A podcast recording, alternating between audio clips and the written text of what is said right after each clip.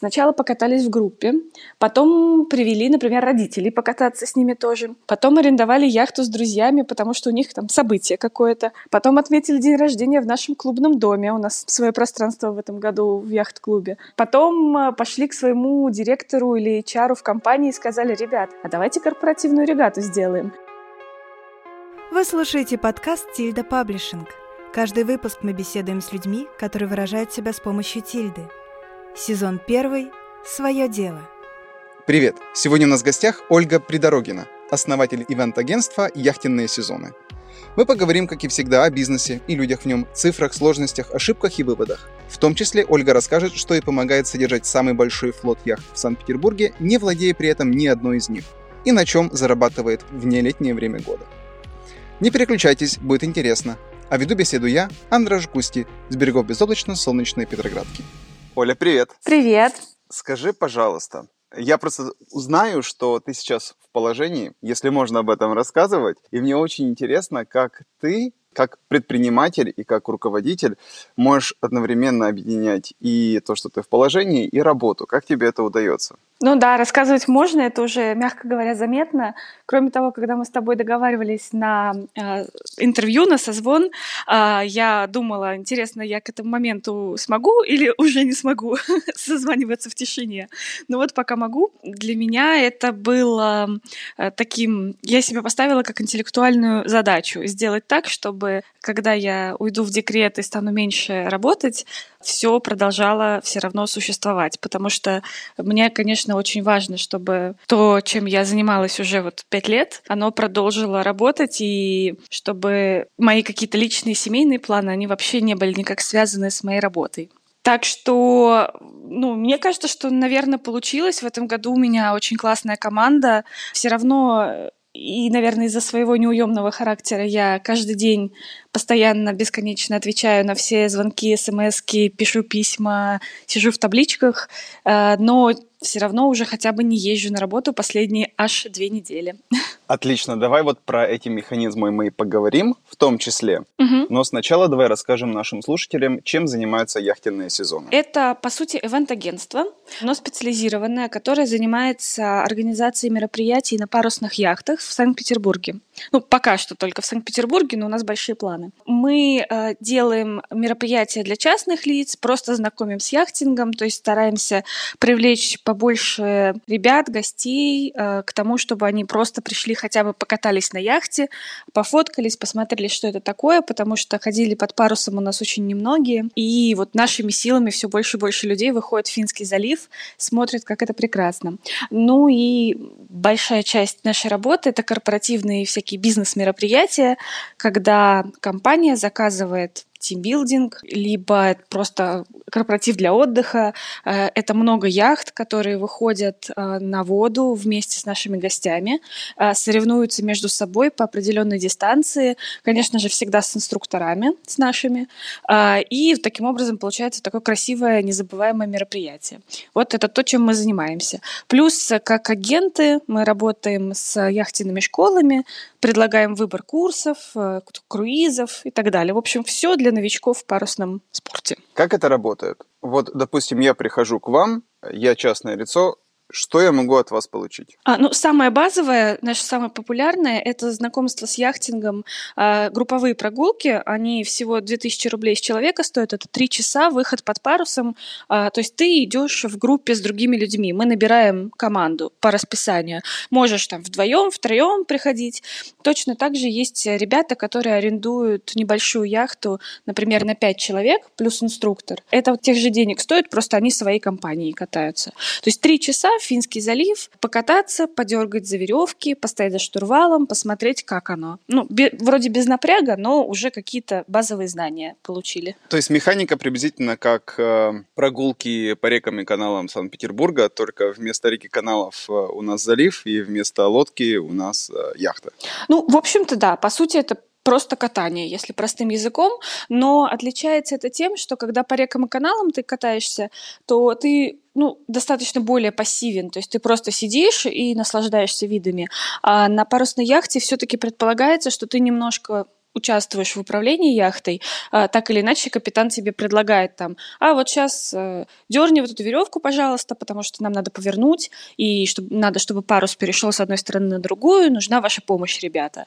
Ну, без напрягов, но, тем не менее, уже какой-то интерактив всяко будет. Угу. То есть на мне там вот эта вот жилетка, рядом капитан, еще команда, я чувствую себя, не знаю, юнгой, мы управляем этой яхтой. Прошло два часа, да, два часа, я правильно помню? Три часа. Три, а прошло аж три часа, и я вот такой уже просоленный морской водой, воодушевленный. Что я дальше могу делать с вами? Дальше ты можешь пойти на курсы новичков, например. Мы сами придумали этот продукт, запустили, вот он уже четвертый год очень хорошо работает. Это восемь занятий, первое занятие вводное на берегу, и потом 7 а, занятий по 3 часа, уже, ну, по сути, те же выходы 3 часа, как вот прогулка, только там инструктор реально обучает. То есть там уже вы идете конкретно за тем, чтобы получать знания. После этих занятий ты не станешь капитаном, таким, который сам идет э, через Атлантику, а, но вполне уже будешь таким осознанным матросом, которого можно брать с собой на соревнования и просто в какие-то переходы. Ну и даже если ты потом дальше не захочешь продолжать, у тебя будут базовые знания, то есть ты поучился, ты, в общем-то, соображаешь уже немножко в том, как управлять яхтой. Это вот такое развитие событий, например. А сколько длятся курсы? Они, ну, там 8 занятий, мы обычно делаем два раза в неделю, то есть получается месяц. По вечерам спокойно в таком режиме. Угу. И сколько стоят? Они стоят, а, в этом году 19 900 был вот этот вот курс, 8 занятий. Ну, 20 тысяч, считай. Угу. Так, хорошо, извини, я тебя перебил, ты, рассказывал, ты начала рассказывать, что есть еще альтернативный какой-то путь. А, ну, есть другое э, развитие событий, когда это не а, идет в обучение, а просто люди, ну, скажем, заболевают вот этой вот историей с яхтингом, просто людям очень нравится. У нас есть много наших любимых клиентов, с которыми мы уже дружим, которые сначала покатались в группе, потом привели, например, родителей покататься с ними тоже, потом арендовали яхту с друзьями, потому что у них там событие какое-то, потом отметили день рождения в нашем клубном доме, у нас свое пространство в этом году в яхт-клубе, а потом а, пошли к своему директору или чару в компании и сказали, ребят, а давайте корпоративную регату сделаем. Делают с нами регаты. Ну, то есть вот просто люди ходят с нами на яхте в разных вариантах, в разных компаниях, и им очень нравится, и мы тоже, конечно, очень рады этому. Прошел я курсы, а, я теперь уже что-то умею. Угу. Я могу дальше еще как-то с вами взаимодействовать? Можешь. А, у нас есть курсы шкиперов, международная лицензия. А, мы, ну, на самом деле, это курс мы делаем на базе лицензированной школы, мы не сами его делаем, но у нас есть просто выбор, в какую школу предложить, в какую школу тебя отправить. И там можно обучиться, это уже более длительное обучение, но можно обучиться, получить международные права. Когда ты их имеешь, ты можешь поехать в Италию, в Хорватию, ну, в любую страну за границей, какая тебе нравится, арендовать там яхту. Ты уже сам подразумевается, что можешь ее управлять, э, ехать с друзьями и отдыхать на ней. Это, естественно, очень бюджетный отдых получается, потому что на яхте ты и живешь, и кушаешь, и катаешься, то есть это и транспорт, и отель в одном. Поэтому, конечно, когда ты уже сам независимый капитан, то ты можешь достаточно здорово отдохнуть, при этом немного потратив денег. Но на этом, наверное, наши вот именно яхтенных сезонов с тобой заканчивается, потому что мы специализируемся на общении с теми, кто начинает в парусном спорте. Если ты уже обучился на шкипера, то это вот, пожалуй, наш такой с тобой финальный тогда будет аккорд взаимоотношений. Ну а дальше просто ты будешь к нам обращаться, опять же, чтобы брать яхты здесь, в Питере, чтобы катать друзей и, и так далее.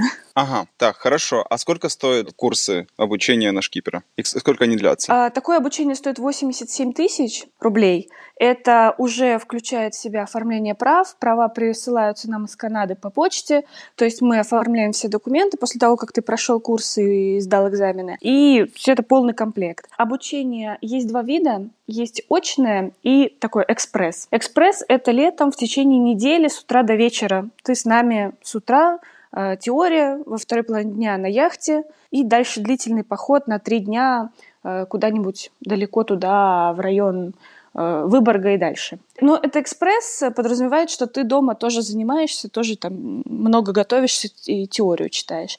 А очный стандартный вариант — это три месяца теории два раза в неделю по вечерам, И практика в течение лета тоже в свободном режиме. Записываешься на тренировки, приходишь, тренируешься, потом сдаешь экзамен. То есть там нет э, жестких условий, там э, ты с инструктором просто смотришь, сколько тебе еще тренировок нужно, чтобы сдать экзамен полноценно и уже не переживать за себя, что ты на воде будешь один потом. И я потом могу к вам приходить, брать в аренду яхты, к вам или не вам, другие места и кататься уже самостоятельно, либо с друзьями, да? А, практически. Тут есть один нюанс, а, что вот эти права, про которые мы говорим, международная система IYT называется, она действует во всем мире, кроме России как это иногда бывает. вот. Поэтому российские э, наши власти не признают эти права, говорят, что мы не знаем, что это такое совершенно.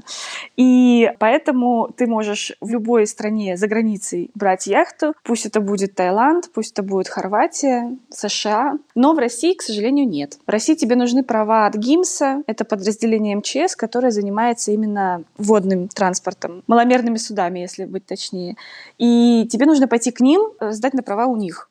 Знания примерно те же нужны, но просто это другой орган, куда нужно пойти и сдать, как на автомобильные права примерно. Угу, понятно. И тогда можно ходить капитаном в Питере. Угу. Но это предполагается, что это не супер сложно, раз ты уже получила международные права. Ну, в принципе, да. В принципе, это все реально. Хотя, на самом деле, не буду лукавить, многие э, опытные капитаны говорят, что вот эти международные это все для туристов, а вот на самом деле самое аутентичное это, конечно, наши ламповые права, э, вот эти гимсовские. Ну, это тоже в, в этом есть э, доля истины, потому что советская система обучения, вот которая была построена, да, для того, чтобы сдавать э, у нас, она, конечно, гораздо более глубокая и суровая. Я в свое время как раз на таких курсах занималась в 2013 году. И да, очень много экзаменов, очень жесткие э, требования, и нужно знать э, ну, на порядок больше. То есть, условно говоря, если сравнивать с автомобильными правами, это как если бы тебе на курсах заставляли сдавать полностью всю конструкцию автомобиля, полностью как работает там карбюратор, двигатель во всех подробностях, из чего состоит, из какого металла состоит машина и так далее. То есть вот на таком уровне только про яхты. Ты упомянул очень интересную вещь, что можно ездить за границу и там отдыхать и экономить, получается, на транспорте и на проживании тем путем, что ты вот арендуешь яхту. А если поговорить про цифры, то о чем мы говорим? Ну, допустим, какая-нибудь Италия, я везу с собой там шестерых друзей, uh-huh. и вот мы арендуем яхту на неделю. Uh-huh. Приблизительно о каких э, ценах мы говорим? Uh-huh. Ну, смотри, допустим, если вас едет шесть, допустим, три пары, да, то мы можем взять трехкаютную яхту. Там будет три отдельных комнатки, в которых вы будете жить. Плюс а, посередине будет пространство, кают-компания, где можно готовить еду, сидеть, там диван, стол и так далее, ну и палуба.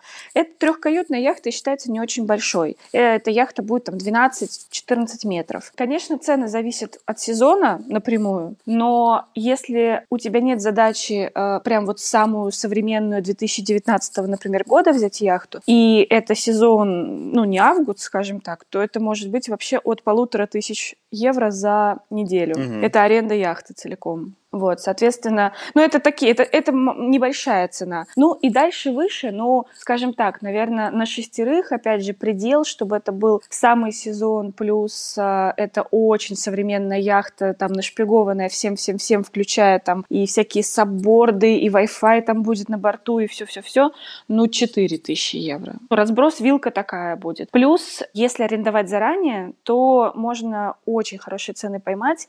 Например, перед Новым годом очень хорошие скидки. И в пасхальные праздники, ну, собственно, как в Европе, да, вот когда есть вот эти сейлы, они распространяются и на яхтенный чартер, и можно поймать очень неплохие варианты по цене, если ты заранее бронируешь э, свой тур.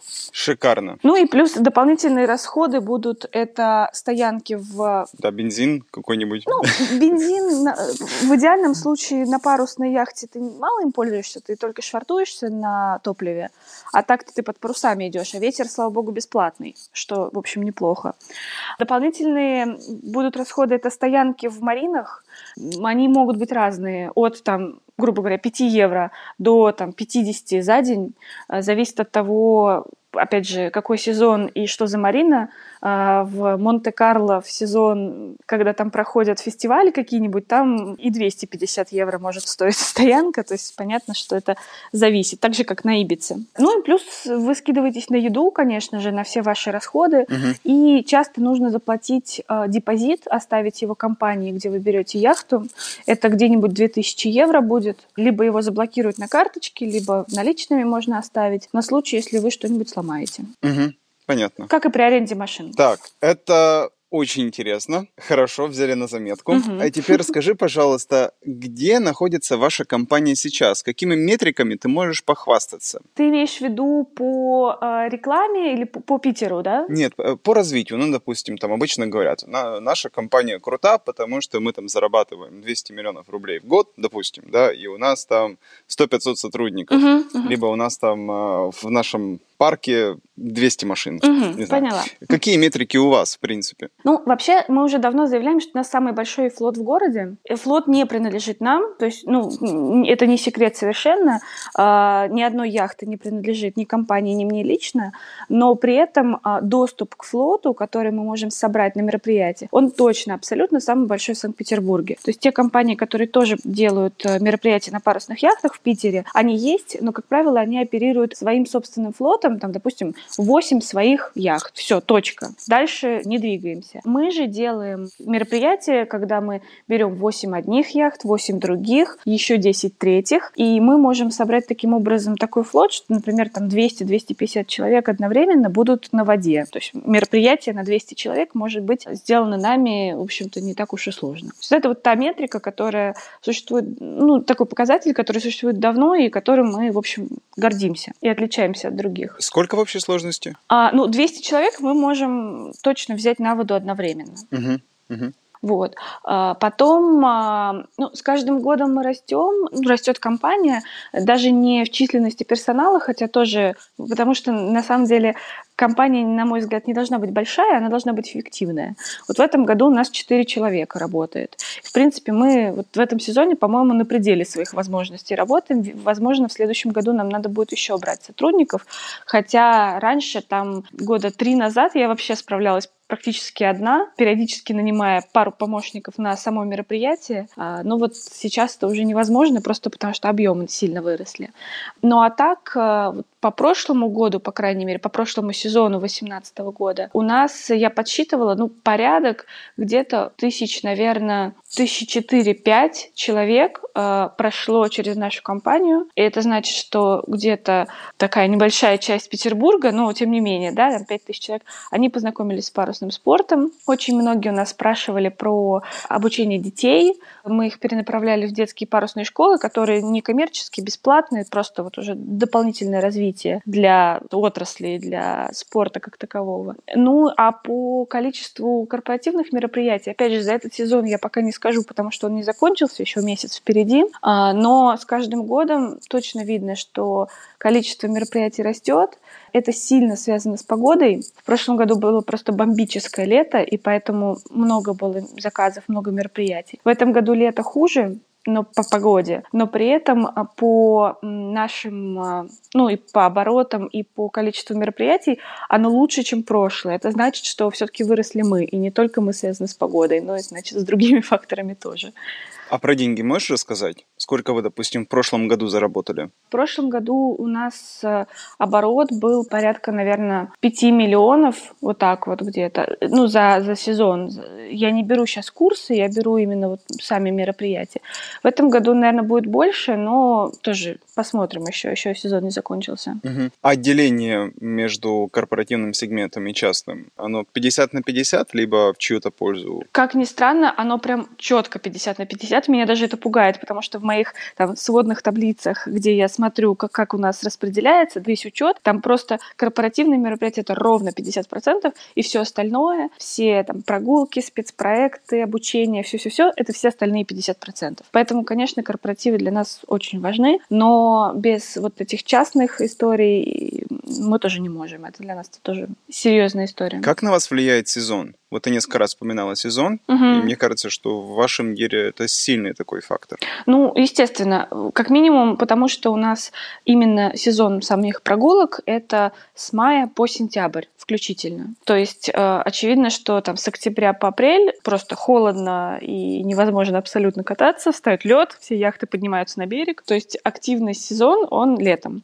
А, но зимой мы занимаемся, во-первых, подготовкой к лету, во-вторых, эм, обучением, зарубежными круизами, помогаем арендовать яхты за границей, готовим различные спецпроекты, которые будут летом. Ну, то есть работы на самом деле много, просто она более спокойная и более тихая. Но и сезон в плане погоды, конечно, супер сильно влияет. И это даже не только глобально в рамках года, а в рамках каждого дня. Потому что ну, вот выглянуть на улицу, о, сегодня там солнце, например, хорошая погода, и мы смотрим там самое простое, открываем iPhone и смотрим прогноз погоды на неделю. В общем-то, все люди, большинство, смотрят прогноз погоды в своих телефонах. Если мы видим, что там везде солнышко нарисовано, значит, будет много работы. Будет много звонков, будет много заказов. Интересно. Реально, серьезно, абсолютно. Если мы видим, что там в телефоне нарисован дождик на неделю, ну или сегодня у нас дождь за окном, то, скорее всего, будет очень спокойный день, можно позаниматься там бумагами, документами, сайт обновить,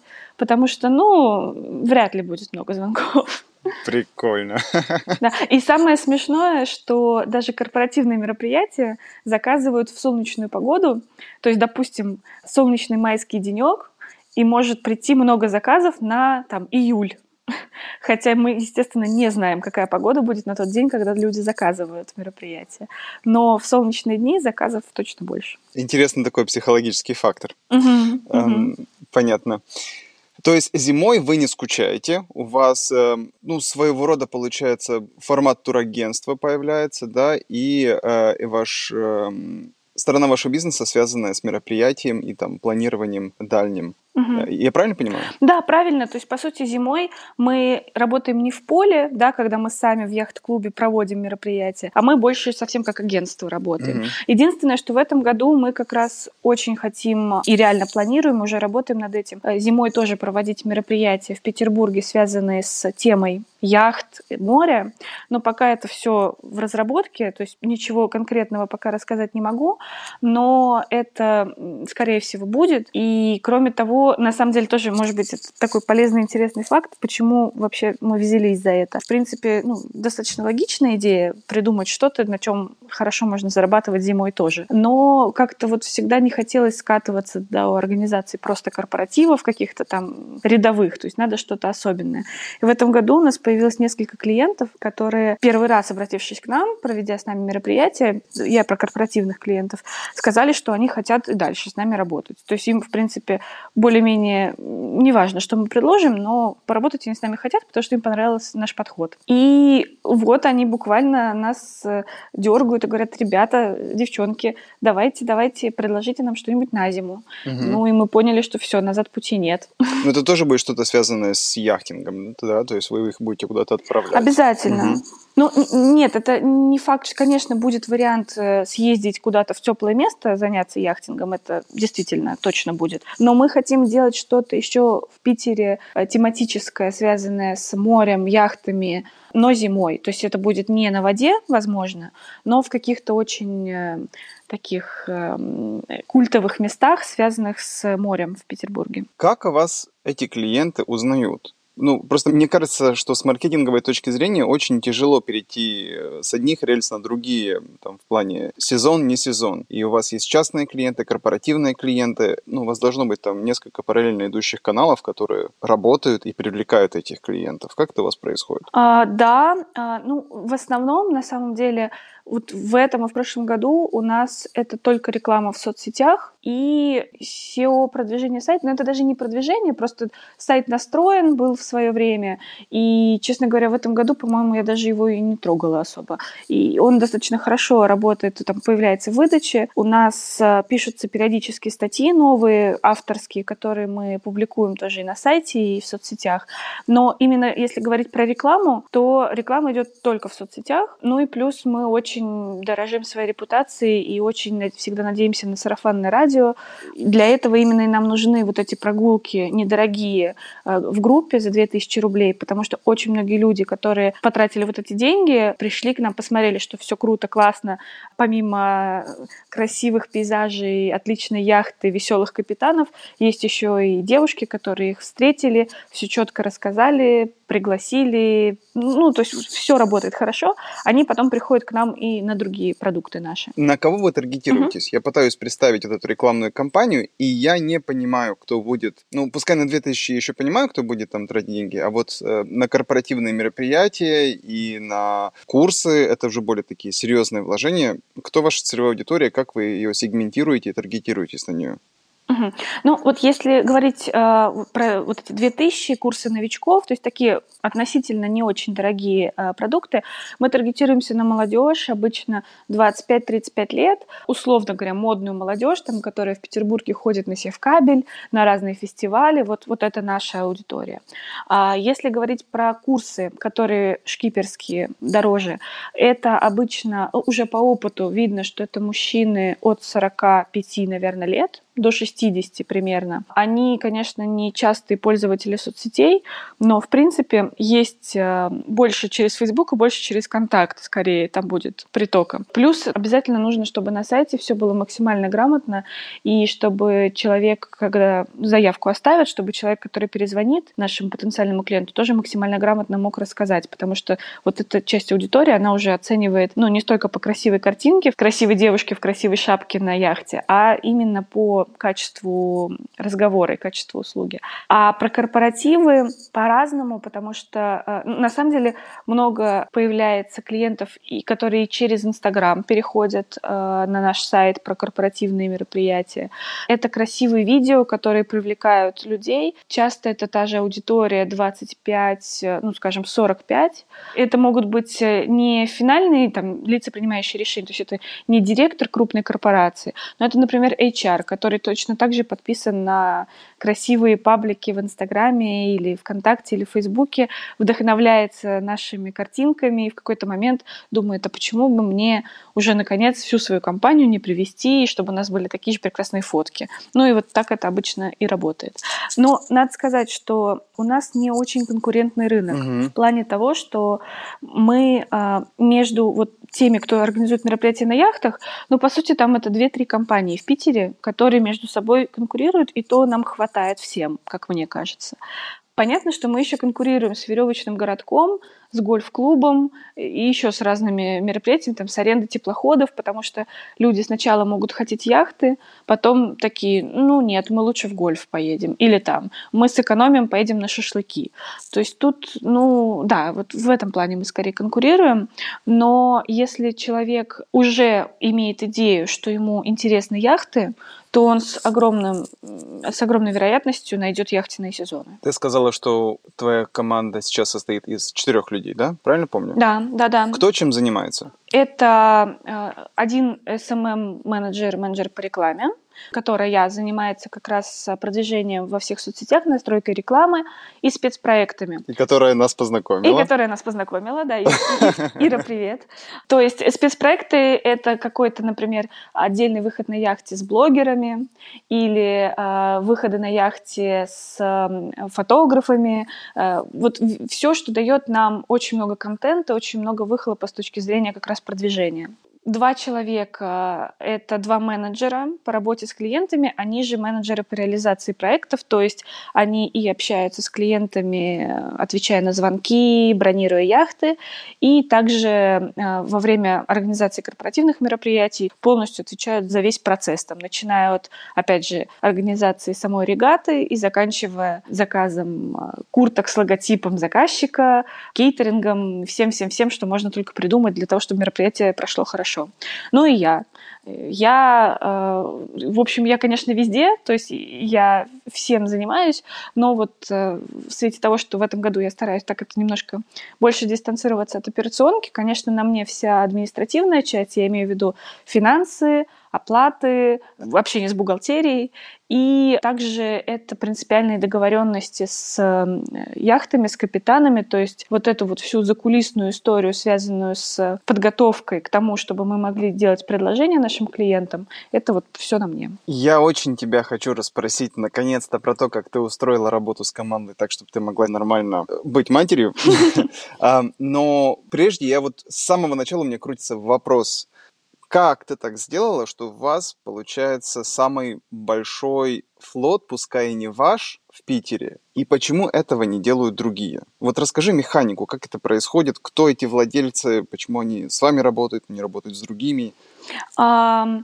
Как я это сделала? Ну, на самом деле, потихоньку знакомилась по чуть-чуть, по чуть-чуть с кем-то. То есть, когда я начинала, я вообще в, в яхтинг заходила совершенно снаружи, и в первый там, год, когда я вдруг решила, что мне надо вот этим вот заняться, сидела э, на листочке, выписывала, гуглила, какие яхты есть в Питере, ну это просто смешного. Искала их группы ВКонтакте, искала там телефон капитана ВКонтакте и звонила. И говорила, здрасте, вот я Оля, не хотите со мной посотрудничать? И они меня часто посылали. Вот. Но потом как-то так сложилось, что нашла там пару человек, которым было это интересно. Там от яхтенной школы, от одной известной тоже были яхты, которые сказали, да, конечно, почему бы нет, если ты хочешь организовывать, ну давай попробуем, почему нет. Вот. И так потихоньку-потихоньку за первые 2-3 года, ну, я наработала, видимо, какую-то свою репутацию, когда во-первых, я приношу деньги в рынок, то есть я реально, ну, как, как это называют иногда капитаны, суечусь, э, то есть де, делаю что-то для того, чтобы пришли люди и заплатили денег за яхты. Просто раньше не сильно много таких людей в принципе в Петербурге было, но их и сейчас немного. Поэтому это финансовый интерес. Ну, плюс какую-то репутацию тоже наработали, такую, что одни яхты советуют другим, и в какой-то момент просто уже со мной начали людей знакомить, говорить, вот, смотрите, там вот Оля занимается организацией таких мероприятий, может быть, вот вы и наших друзей вот с этой яхтой тоже как-то привлечете для того, чтобы они работали с вами. Ну, это вот так вот, да, такая лирика.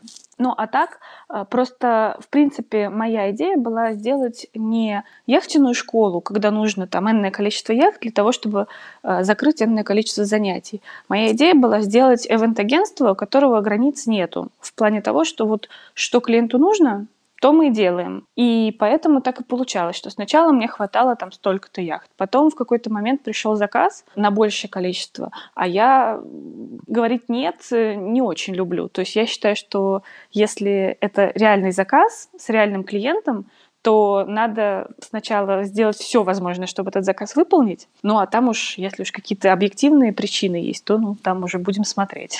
Ну, видимо, нездоровый авантюризм. Но почему другие такого не делают? Ну, может, лень. Ну, если честно, конкретного ответа у меня нет.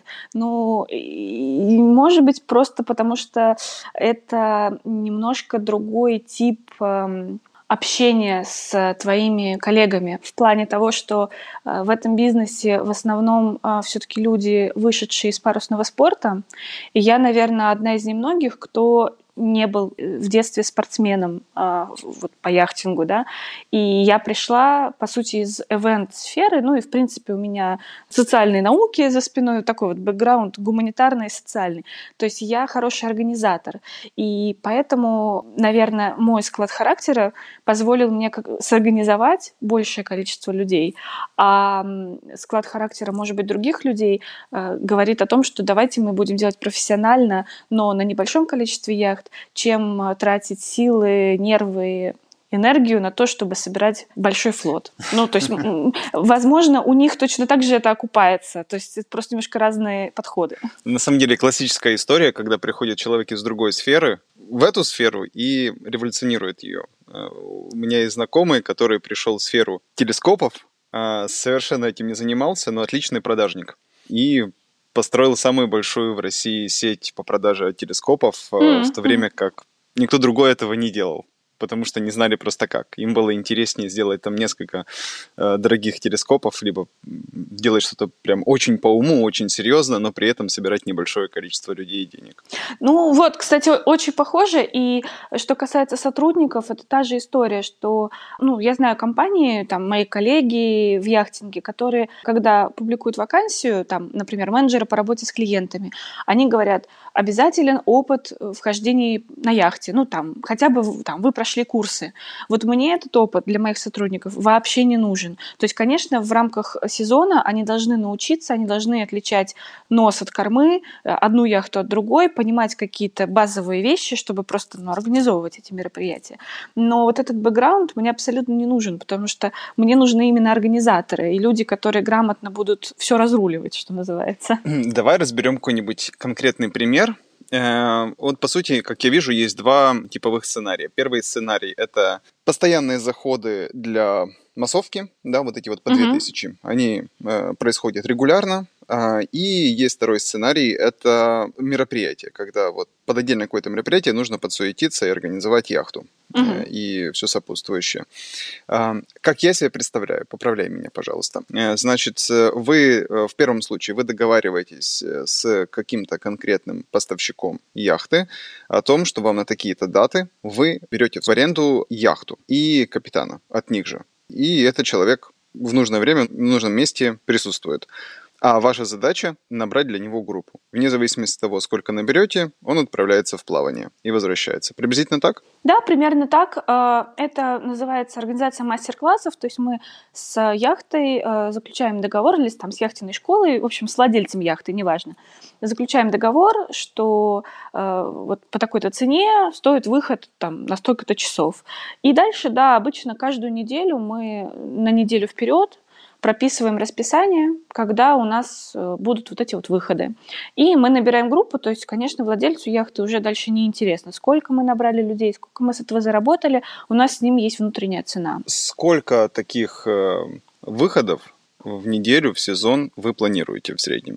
А стандартно у нас групповые выходы это три раза в неделю, пятница, суббота, воскресенье. Но когда очень плохая погода и начало сезона, бывает, что есть отмены. Ну, просто не собрали людей. Там один человек записался, мы ему звоним, говорим, что, ну, так и говорим по чесноку, что вот просто ну, не собрали яхту, предлагаем другую дату. Но выходы э, также бывают и увеличиваются там троекратно, четырехкратно, когда очень хорошая погода и конец сезона. Потому что к концу сезона, как известно, все в августе вспоминают, что вообще-то было лето, и вообще-то я до сих пор не покатался на яхте, а подписан на яхтенные сезоны уже два года. И вот тогда у нас начинается жара, потому что что прошлые выходные, например, что эти выходные, и в дальнейшем, я думаю, пока хорошая погода в Петербурге, у нас э, там порядка восьми выходов в неделю. Ого. То есть это четверг, пятница по вечерам, и в э, субботу-воскресенье это по три выхода. То есть мы, например, делаем в 12, в 3 и в 6. Просто яхта вот в море все время. А сколько человек одновременно на яхте одной может находиться? 10 человек. 10 человек. 10 гостей. Угу. А, да. Окупается ли такое мероприятие? Да, окупается, конечно. То есть мы, ну, это, это не в ноль, мы очень мало на этом зарабатываем, вот так, если честно, но все равно это окупается, по крайней мере. Ну и плюс mm-hmm. для нас это невероятный поток отзывов, новых э, лидов, да, новых клиентов потенциальных. Ну, то есть маркетинговый инструмент, по сути. Абсолютно, да. И, но на самом деле надо сказать, что вот такие прогулки, они очень трудозатратные в плане менеджмента. То есть э, сотрудник, э, который занимается координацией вот, вот этих прогулок э, выходного дня, он тратит в разы больше сил, как правило, чем э, когда он организует корпоратив на 50 человек. Потому что это, там, вот если мы говорим, допустим, у нас 6 прогулок, да, это 60 разных заказчиков, или там 30, если они парами приходят.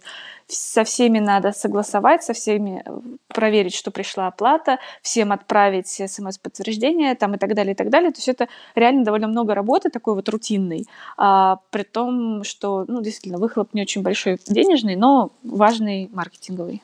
Угу. Когда происходит корпоративное мероприятие, вот сориентируй меня по ценам. Допустим, вот э, те же 10 человек, но от одной компании, и они там э, гуляют те же 3 часа. Я предполагаю, что цена для них будет немножечко другая. Нет, кстати, вот если 10 человек, то это по сути для нас как, ну, как частное мероприятие. То есть, что ты соберешь просто 10 друзей и поедешь кататься, что это корпоративное мероприятие, то есть нам не важно, друзья это или коллеги, если это просто одна яхта пойти покататься, то это там 20-25 тысяч рублей будет стоить за 3 часа. Такие небольшие корпоративы есть, например, эм, в прошлом году у нас эм, было такое классное сотрудничество с компанией ВКонтакте, которая по 10 человек у нас заказывала много-много таких маленьких корпоративчиков. То есть там какие-то проект команды, они закрывали свои проекты и приходили к нам на яхты. Вот это было очень классно, и мы прям радовались всегда. Но бывают же корпоративы гораздо больше, то есть там, например, уже 30 человек, 50 человек, там не одна яхта, плюс э, бывает корпоратив, когда мы идем просто кататься, а бывает, яхты соревнуются между собой, то есть там уже элемент такой гонки, тимбилдинга. И там действительно выше цены, потому что это другая организация, это часто другие яхты, это дополнительные катера, судейство, там и вся инфраструктура, которую мы делаем вокруг этого. Отлично. Теперь скажи, пожалуйста, наконец-то мы подходим к этому вопросу. Чего ты такого особенного сделала за последнее время, что сделала твою команду более автономной? Ну, во-первых, я перестала делать все сама. Вот, потому что э, раньше даже, когда я нанимала сотрудников, по сути, они были только руками. То есть я каждое действие я направляла, говорила, а сейчас позвони этому, а сейчас скажи вот то, а сейчас поедь и закажи вот это.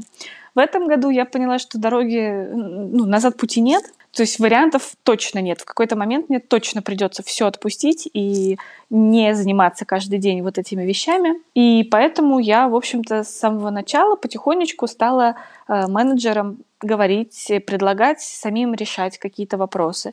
То есть вот у нас заказали корпоратив. Окей, что у нас там по смете? Ну, яхты забронировать понятно, там, судейство организовать окей. Что еще? Заказать медали с логотипом, там, куртки с логотипом, арендовать э, площадку, заказать кейтеринг. Что из этого вы не можете сделать сами? Вот что не можете, я пока там, допустим, делала. А заказать медали может любой человек. Я могу просто посоветовать, где мы уже заказывали, ну, чтобы, да, это не с нуля все было. Ну и вот, и потихонечку-потихонечку отдавала полностью вот эту самостоятельность. И в течение, ну, вот сначала зимой, да, потихоньку там люди входили в э, в курс дел, что вообще происходит. Летом в первые месяцы менеджеры сами проводили мероприятия и были немножко в шоке, но в принципе все было нормально, я страховала, я приезжала и была в яхт-клубе, когда проходит мероприятие, а, но сама не бегала, ничего не делала, то есть сама просто смотрела, и, и мне было так спокойнее, что я вижу, что все нормально. Потом я решила, что под какие-то мероприятия я вообще приезжать не буду, но если что, звоните, если там будет накладка какая-то. Ну вот, а последние мероприятия уже так круто проходят, что девчонки мне сами звонят, то есть в течение дня все в порядке, только я им пишу смс ну как, ну как дела? А вечером они мне просто звонят и говорят, что все было супер, все прекрасно, все счастливы, Оля, расслабься, отдыхай. Ну вот. Шикарно, наверное, очень приятно такое слышать. Очень приятно, да. И вообще, ну, во-первых, у нас, как мне кажется, классная атмосфера в коллективе, что бывает, что мы ужасно устаем, но, в общем, для меня это тоже не новинка. И мне кажется, что руководителю всегда важно на себе попробовать все ипостаси, которые проходит менеджер для того, чтобы потом его понимать. Потому что э, когда менеджер говорит, у меня это не получится, или там это невозможно сделать, ребят, если я это сейчас сделаю за полчаса, то у вас будут проблемы. Вот. А если менеджер там что-то, например, тоже сомневается, не знает, как сделать, но я знаю, потому что я это проходила, потому что я сама всех обзванивала, сама ездила покупать там кепки, медали подешевле, подороже и так далее, я реально знаю вот эту всю подноготную и могу всегда посоветовать решить какую-то проблему, то получается, что у нас есть взаимное доверие. У тебя есть какая-нибудь база знаний, либо система обучения, которая страхует тебя от того случая, что кто-то либо уйдет, либо заболеет надолго, и нужно будет обучать какого-то нового человека? Нет, к сожалению, вот базы знаний нету. А, есть ну, скажем так, есть, это все есть в моей голове, то есть есть какие-то протоколы, да, как мы работаем, кому когда звонить. Сейчас пока это тот опыт, который вот я передаю девочкам, с кем я сейчас работаю. К сожалению, да, пока вот такой базы знаний нет. Есть какие-то прописанные правила там бронирования яхты и так далее, но это тоже больше все-таки такие совсем технические моменты, там, кому, когда, в, когда звонить и через какой канал, а идеологические моменты я передаю вот так, из уст в уста, что называется, потому что очень многое, как я в этом году, кстати, поняла, обучая свой персонал, строится именно на вот той идеологии, на том подходе, как ты, в принципе, общаешься с людьми. И это я вижу, кстати, по отзывам моих капитанов, с кем мы работаем, когда другое агентство у них заказывает, ну, тоже привлекает их на работу, они говорят часто, что вот с яхтенными сезонами работать приятно, и что со мной лично, что с моими сотрудницами, не потому что я хочу похвалиться, а потому что нам действительно говорят объективные вещи, что вы приходите на причал, ну, до смешного, да, приходите утром на причал проверить, что яхта на месте и готова к мероприятию, вы улыбаетесь, вы с нами пошутите, вы там что-то там яблочко, не знаю, принесете. А, ну, бывают другие заказчики, которые только муштруют. Ну, вот, вот этот вот баланс баланс — это то, чему я пытаюсь научить девчонок, всегда оставаться людьми и всегда вот с таким подходом работать. Во-первых, э, если захочешь, потом поговорим с тобой отдельно про автоматизацию, мне есть чем поделиться. Да, хочу. Э, во-вторых, что за идеология? И про взаимоотношения с людьми и так дальше. Ну, это может быть слишком пафосно звучит, конечно, идеология. Она, конечно, это не то, чтобы мне еще есть э, о чем книжку написать, но идея такая, что сохранять прежде всего свою репутацию, не нервничать, быть на позитиве. Что это реально значит? В деловом общении стараться избегать косяков вот просто вот, ну, по максимуму. Например, таких, когда ты яхту забронировал, а потом об этом забыл, и все забыли, а капитан пришел, а никого нет, и как бы и что тогда делать? То есть, чтобы вообще таких ситуаций не было, если они есть, то это мое четкое условие, что мы всегда компенсируем наши, наши косяки всем нашим подрядчикам. А второй момент тоже то же самое с клиентами, что если произошел какой-то косяк по нашей вине, там, по вине третьей стороны и что-то, мы всегда мы очень дорожим своей репутацией, всегда пытаемся разрулить, предложить запасной вариант, в следующий раз покатать там бесплатно, например, на яхте лучшего качества, там большей, ну, потому что вот, я считаю, что э, это не измеряется в деньгах все-таки. То есть э, иногда лучше потратить лишние деньги, уйти там в минус, но при этом оставить о себе хороший отзыв даже просто у одного конкретного человека. А по поводу такой профессиональной точки зрения, ну, в ивент-менеджменте, как известно, очень много бывает непредвиденных ситуаций. И самое главное, это просто не, ну, по-простому скажем, не психовать и э, стараться дать себе паузу хотя бы 10 минут от начала вот этой вот непредвиденной ситуации, чтобы решить ее. Как, как делает плохой ивент-менеджер? Это не важно даже с яхтами или с чем угодно. Ему позвонил какой-то подрядчик и сказал, что все плохо, мы не успеваем, мы не приедем, извините. Что он делает? Он звонит клиенту и говорит, все плохо, они не успевают, они не приедут, извините. Ну и клиент, естественно, в ужасе, в шоке, вообще он-то чего, он-то не знает, что делать. А хороший ивент-менеджер пропускает это через себя, выдыхает, улыбается и дальше думает, окей, ну и что мы с этим сделаем? Быстро что-то делает, решает, и клиент даже не узнает об этом. Вот это вот основное, чему я всегда стараюсь и научить свою команду и действовать всегда так сама. Очень много таких ситуаций случается, когда просто за полчаса до мероприятия у нас вдруг нет катера, который был заказан месяц назад, или не приезжает трансфер, который тоже был заказан и оплачен заранее. Ну, просто об этом никто не должен знать. А мы должны оставаться веселыми, довольными и никаким способом не показывать, что что-то не так. Вот за это нас любят, как мне кажется. Прекрасно. Спасибо, что поделилась. Ну, похвалила себя. Не, не, все, все верно. Я вот на самом деле, чем больше с людьми общаюсь, тем больше слышу про то, что у всех есть определенный такой кодекс, который не про деньги, который про репутацию, идеологию, философию, на котором, собственно, все и строится. А, так что это очень важно. А, и есть еще один аспект нашего разговора, который мы, как правило, ставим на первое место практически. А вот в твоем случае так получилось, что в самом конце. Можешь поделиться, как ты вообще пришла в эту сферу, с чего начинала, как это произошло? А, да, конечно. Меня часто спрашивают, потому что как будто бы кажется, что яхтинг какой-то не женский бизнес, хотя вообще столько девчонок, что ходят на яхтах, что организуют все это дело, поэтому это уже так становится мифом. А, я вообще про мой бэкграунд. Я училась э, в Санкт-Петербургском государственном университете на факультете политологии, то есть вообще я специалист по политическим процессам. Ну и всегда меня интересовали э, всякие штуки, связанные с социальными науками, э, международными отношениями и так далее. Вот. Потом я работала, ну не потом, точнее, а во время учебы я в продажах работала, точнее э, в сувенирных магазинах. И это был мега опыт. Вообще всем советую, если кто-то нас будет слушать, у кого есть либо дети 18 плюс, либо они сами 18, 19, 20 лет, и вы говорите на иностранных языках, прямо бегите работать в сувенирный магазин, потому что это нереальный опыт продаж – нереальный опыт общения и выхода из любой ситуации, потому что, ну, условно говоря, когда к тебе приходит человек из э, страны, э, о языке которого ты никогда не слышала, но тебе очень сильно надо продать ему что-то, то ты всегда находишь способ, чтобы это сделать. Это прям супер, супер опыт.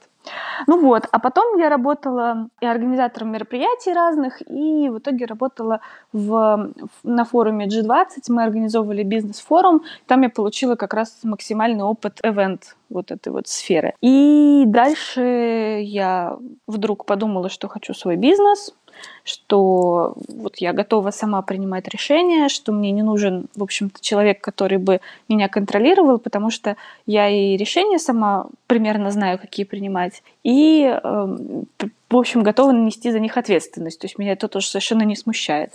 И это очень глупо звучит, и я всегда это честно рассказываю, но действительно так. Я просто подумала, что яхты — это очень красиво. Это просто классно, и мне просто нравится это.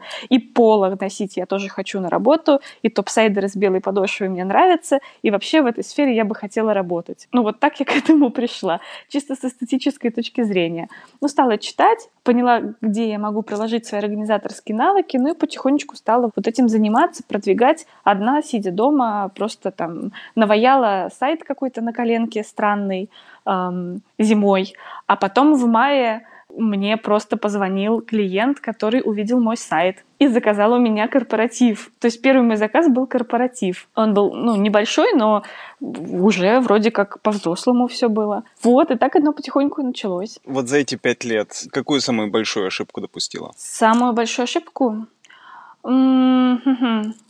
Да я, честно говоря, так вот сходу, наверное, не могу сказать. Может быть, можно было пораньше заниматься вот этим делегированием, а не когда уже совсем приспичило. Тогда бы жизнь моя была бы легче, и лето бы для меня было не адским сезоном, когда я ужасно устаю и жизни света белого не вижу. А, но, наверное, все приходит вот своим чередом. Наверное, так. А, кстати, была какая-нибудь очень жуткая, неприятная ситуация, которую аж неприятно вспомнить? Ну, было пару ситуаций, просто связанных там с безопасностью, опять же, слава богу, ну, мне очень повезло, что все, с кем я работаю, профессионалы, и особо не было каких-то критических ситуаций. Ну, была одна связанная с тем, что там э, возникла неполадка на яхте, мы все это улаживали. Но тоже это просто потому, что я такой гиперответственный человек, и любое отхождение от нормы для меня это прям серьезный удар, потому что, значит, я что-то делаю неправильно. Хотя на самом деле потом мы разобрались, ну, ну бывает. То есть там ничего такого не было. И была ситуация, ну, такая, тогда она для меня была жесткой, сейчас для меня это уже, наверное, так смешно, когда у нас эм, был заказчик корпоративный, и я совершенно по другому поводу общалась с дамой из той компании, которая у нас в итоге заказала мероприятие. А само мероприятие проводилось в сотрудничестве с, еще с ивент-агентством, то есть мы напрямую с заказчиком не общались. И потом эта дама вдруг ни с того ни с сего во время мероприятия, ну, или там за день до мероприятия, которое уже оплачено, все согласовано и так далее, пришла ко мне и стала просить у меня откат. вот, причем в достаточно жесткой, прям очень хамской форме. И совершенно было, ну, просто каким-то шоком для меня, потому что, э, ну, ладно, бизнес делается по-разному, но там даже и разговора никогда не было, и мы вообще с ней на другие темы всю жизнь общались. В общем, вот, ну, просто была такая жесткая для меня бизнес-ситуация, к которой я тогда еще не была готова. Но, ну, ничего тоже. Откат дала? Да нет, конечно. Мероприятие отменилось? Нет, да все было нормально. Она просто вдруг решила, что почему бы не попробовать меня прогнуть. Там вообще она не была никак не связана с организацией этого мероприятия. Вот в чем дело. Она просто работала в той компании. Вот, и такая говорит, ну это, кстати, я посоветовала. Я говорю, ну... Спасибо. Не знаю. Ну да, ну то есть, ну правда, то есть там было вообще супер абсурд. Я еще, естественно, это был э, ряд разговоров телефонных, и между разговорами я советовалась с моими там друзьями или там каким-то из семьи, кто уже большой опыт имеет в бизнесе, и говорила, слушайте, а может я не права, может надо? Ну, и, в общем, меня ставили на место, говорили, Оля, успокойся, пожалуйста, тебя просто э, дурочку делают.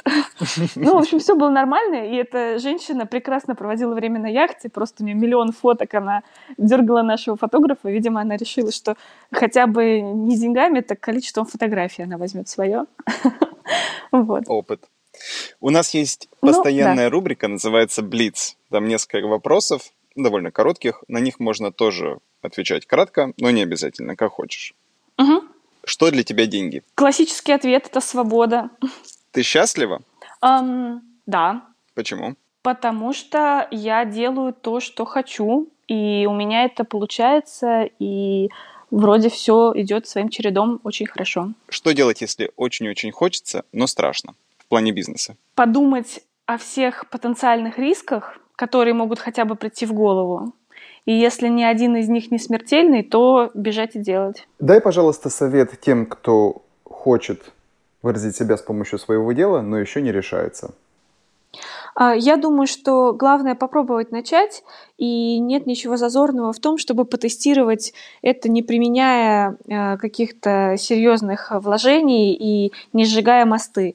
Вполне можно вечером после основной работы сделать а, сайт на каком-нибудь сервисе, можно э, создать группы ВКонтакте, потестить, попробовать, продается, не продается, изучить рынок, ну а дальше принимать решение. Если потихонечку пойдет, то и вливаться в этот новый бизнес. У меня, по крайней мере, получилось так, и мне кажется, что это нормальная идея. Расскажи, пожалуйста, почему ты решила использовать тильду для разработки вашего сайта? Сначала у меня был сайт а, на другой платформе, но потом а, он морально был уже устаревшим, и я поняла, что дальше так нельзя стала изучать вопрос и увидела, какие красивые сайты на Тильде. Но поскольку это было в период, когда зимой была не очень большая загрузка, и я, в общем-то, все делала сама, а, я изучила Тильду, посмотрела и поняла, что вполне сама могу справиться с тем, чтобы сделать на ней сайт. Ну, я, конечно, потратила какое-то количество недель, месяцев для того, чтобы докрутить и сделать все аккуратненько,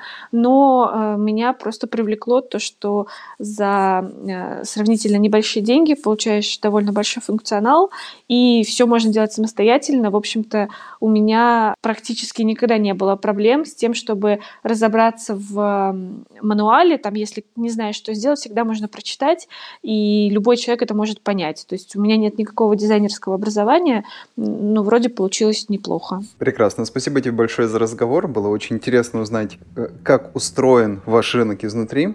Я желаю тебе легких родов, что очень важно. Спасибо. А, и желаю тебе, чтобы уровень автоматизации твоей компании только рос, а, и скоро твои сотрудники могли тебе а, дать возможность вообще не вникать и вообще не приходить. Спасибо большое. Очень приятно было пообщаться. Спасибо. Всем счастливо, всем пока. Пока. Спасибо, что послушали этот выпуск. Напомню, что в гостях у нас была Ольга Придорогина, основатель ивент-агентства «Яхтенные сезоны». А с вами был подкаст «Тильда Паблишинг» и я, его ведущий Андраш Густи, с берегов безоблачно-солнечной Петроградки. Продюсер выпуска Лара Глебова. Аудиосопровождение предоставлено сервисом Фьюг. Каждый выпуск мы беседуем с людьми, которые выражают себя и строят свой бизнес с помощью Тильды. Создавайте впечатляющие истории и публикуйте их онлайн. До новых встреч!